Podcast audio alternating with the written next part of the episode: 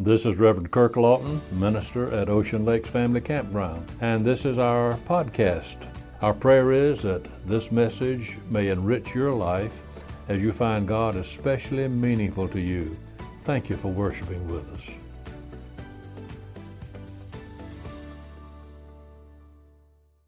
Several years ago, there was a newspaper account of an exciting movement which was taking place in Israel. A conservative sect of Judaism, one that studied the prophecies related to the coming of a Messiah, had put together recent current events and had come to be convinced that the coming of Messiah was near. In fact, some rabbis went so far as to give the exact time and hour when he would appear on the hill of Zion, the site of the temple of Jesus' day. And so on that day, more than 5,000 people, singing, shouting, and praying, made their way to the old foundation stones of the temple area. At the Wailing Wall, which was actually standing in the days of Herod, they gathered to await the coming of the Messiah. But he did not come that night. However, the expectation continues to burn in their hearts that the Messiah will come. This hope for a coming Messiah was not limited to Judaism. As you know, our Christian faith proclaims that Messiah did come in the person of Jesus Christ some 2,000 years ago. The idea of hoping and waiting for the Messiah has a very long history. We can turn the pages of history all the way back to Egypt, some 4,000 years ago. This was 2,000 years before Jesus came. In those days, the days of Abraham, when they worshiped many gods, the people eagerly awaited some expression, some revelation from God. There were lots of people who claimed to be God, such as the Pharaohs, but none of these really satisfied the people. Another group of people, the Persians, had a similar kind of hope for a Messiah. 500 years before Christ was born, Buddha claimed to be the enlightened one, but the people still expected a Messiah. The Muslims, the Greeks, the Romans all looked for that day when God would step into history in the form of a deliverer who would solve the problems of evil and sin and suffering, who would make things right once again. And this was not an idle hope by any means. The scripture says that from the foundation of the world, God proposed in his heart that he would make himself known to us, that we might know him as he is, and that we might become his children. And so, long ago, God started a wonderful process of revealing himself. And here's how God did it God chose a man about 4,000 years ago. Why God chose this man, we do not know. His, his name was Abram, later changed to Abraham. He lived in a place called Ur of the Chaldees, one of the highest levels of civilization this world's ever known. They had such modern conveniences as air conditioning in their houses by running cold water from the streams into the house. They had indoor plumbing that carried off the sewage. They knew something about higher mathematics, astronomy, and geometry. These people worshiped many gods, and no doubt Abraham did too, at least at first. But God spoke to Abraham and said, Get up out of this place. I want you to go to a land that I'm going to show you later. I will make a covenant with you that I shall be your God, you and yours shall be my people. So Abraham obeyed. He went. And God promised him that he would possess all the land of Canaan. He also promised Abraham that his descendants would be like the stars in the sky, like the sands of the sea. And God also said that through him would all the nations of the earth be blessed. Now, think about this. 4,000 years ago, this happened. The land was taken from them in 70 AD by invaders. That was about 2,000 years ago. The people were widely scattered, but they remained uni- uh, united in blood and religion and promise and purpose. Now, in our own lifetime, this nation has been born again and those descendants of Abraham have a homeland. What God promised Abraham 4,000 years ago was not an empty promise. There's no other nation, no other land on the face of this earth which has a history like this. God has been working His purpose out in history for a long time. This is the way it was about the coming of Jesus, God's Messiah. Prophecies were written centuries before Jesus was born, not after he came. I want us to look together this morning at three truths about the coming of Jesus, which were foretold long before they actually took place. The first, how he was to come. In Isaiah 7:14 we read, "The Lord himself shall give you a sign. Behold, a virgin shall conceive and bear a son, and shall call his name Emmanuel." But let's go back even before that to the first book in the Bible, to the book of Genesis. In the early pages of the Bible, we have a beautiful story of God's creation, and then a story of how sin came into the world. Satan in the form of a serpent, spoke to the woman, and he said, Eat of the fruit of this tree. Eve yielded, and so did Adam. They rebelled against God. Then there's this statement because sin has come into the world, there shall be suffering and death. Listen closely now. But the seed of woman shall bruise the head of the serpent, and his heel shall be bruised in so doing. That's Genesis 3:15. What does all that mean? The rabbis could not understand it. They didn't know all about the process of birth. They knew that man had a seed. But what about this seed of woman? Surely this was an error, they thought. But to know but today we know that there is a seed of man and what might be called a seed of woman. And when these two seeds are brought together, life begins anew. Do you get the point? 4,000 years ago, the writer said that this Messiah would come from the seed of woman. Genesis 3:15 does not say the seed of man and woman nor does it say the seed of man, but it says from the seed of woman alone.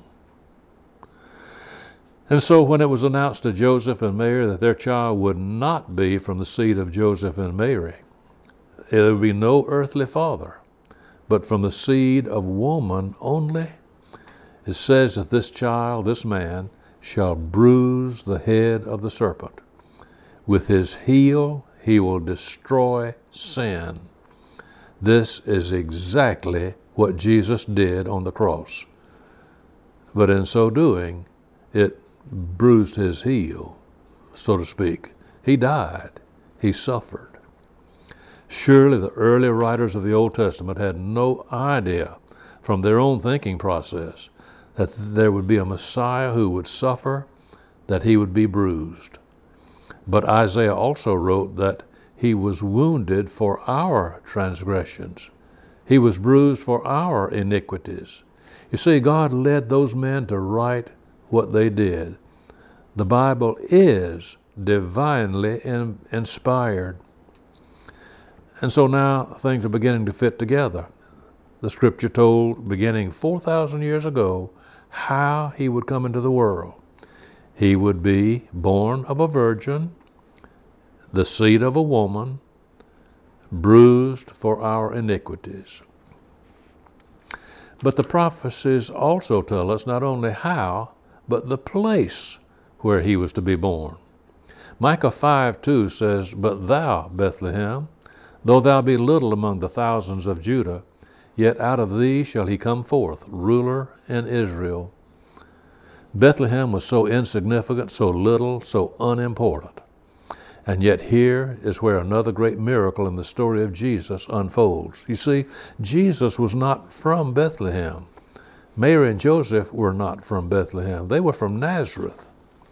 Look at the wonderful way in which God arranged to have Jesus born in Bethlehem, as the prophets had predicted thousands of years before. Here was this king, Herod, who really didn't care a thing in the world about God or his purposes.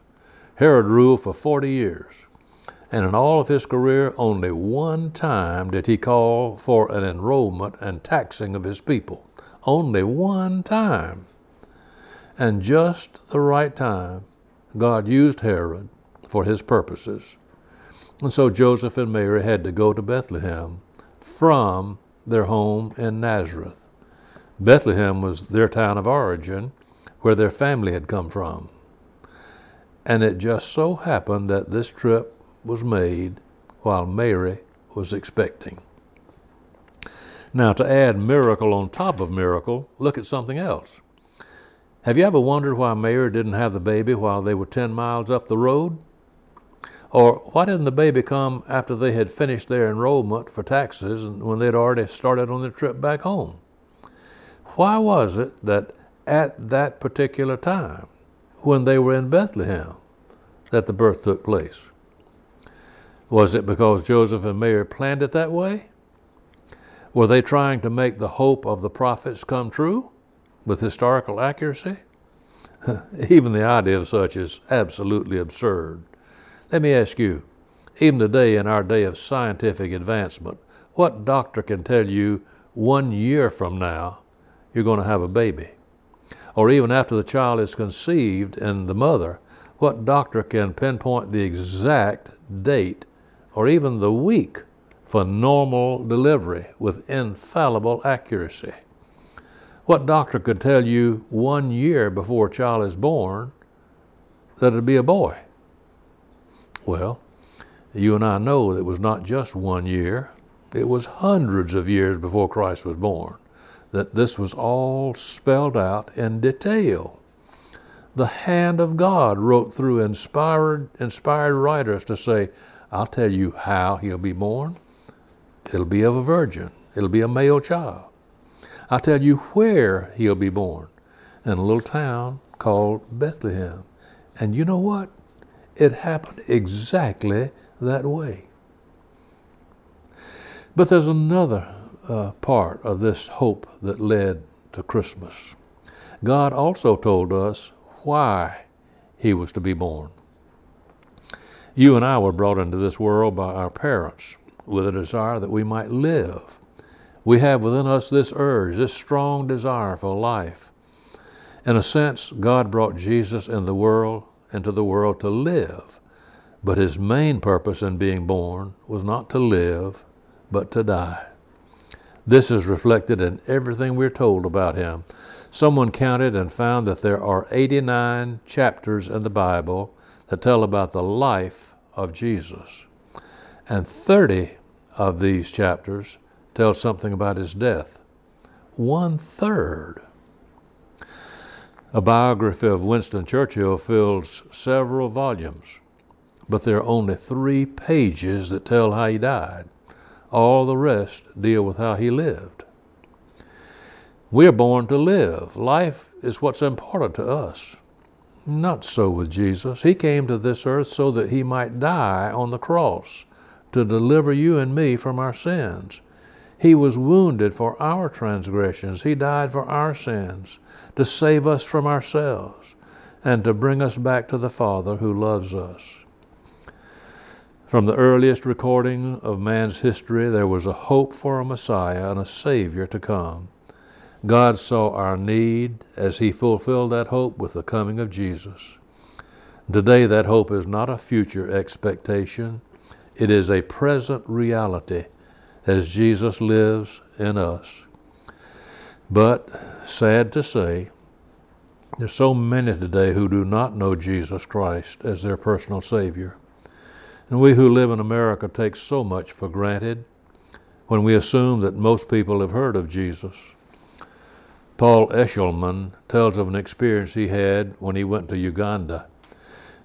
These are his words. It was a hot, dusty day when we rolled into the little village in northern Uganda. The men had left at first light to take the few scrawny cows to water. Only the women and children remained behind in this little cluster of thatched roofed huts. About 20 women and children shyly made their way toward us. The children were mostly naked. Many had swollen stomachs and and, and thin limbs, evidencing the first signs of mal- malnutrition and disease. The stillness of the morning was punctuated by the rhythmic thump of a young girl who was pulverizing grain to make cornmeal. Flies crawled across the dirt smeared faces of tiny babies who were tied to their mothers' backs. Through our interpreter, I began to ask them one by one to tell me what they knew about Jesus. As the question was asked, they simply shook their heads. They knew nothing. A little eight year old boy stood in front of me. Ask him to tell me anything at all he knows about Jesus, I told the interpreter. As my question was repeated in his language, a big tear began to roll down his cheek. Sir, said the interpreter, he would like to tell you about Jesus, but he's just never heard his name, said the interpreter. Paul Eshleman thought to himself, that's not fair. In America, there are hundreds of chances to hear the message, message of Jesus and God's love every day on radio, TV, other means of communication. Didn't this little boy deserve at least one chance to hear? I think it's quite appropriate that in many of our churches, all denominations, as we begin this Advent season, there's an emphasis on missions. That good news that we have heard can never be kept to ourselves, not if we're obedient to our Heavenly Father. There are so many in this world who do not know Jesus Christ as their own Savior. What can we do to help send the gospel? One missionary from Zambia said, Send clothes to us with missionaries in them. Yes, some can go as missionaries. Some can give to support them. But all of us can pray that God would stir our hearts and give us the thrill that comes by being involved in whatever way He calls us. Paul wrote to the Colossians saying, Christ in you, the hope of glory. This is the hope that led to Christmas. And today you can have that hope fulfilled as you allow Jesus to come fully into your heart. Perhaps you've already taken the name of Jesus, but maybe you've wandered away, wandered away. You can come back right now. And if you're not a Christian, there's no better time than the present, right this moment, to surrender your life to Christ today. Father, we thank you so much that you have given to us Jesus who is the hope of the world, the hope that led to Christmas, the meaning of Christmas itself. So we pray, Lord, that during these coming days we might experience the hope in our own hearts and know that it's something not to be hoarded or to be kept within us, but to be shared. So give us that privilege, we pray, as you open doors to let us be your messengers to share that hope with others. This we pray in the wonderful name of our Savior Jesus. Amen.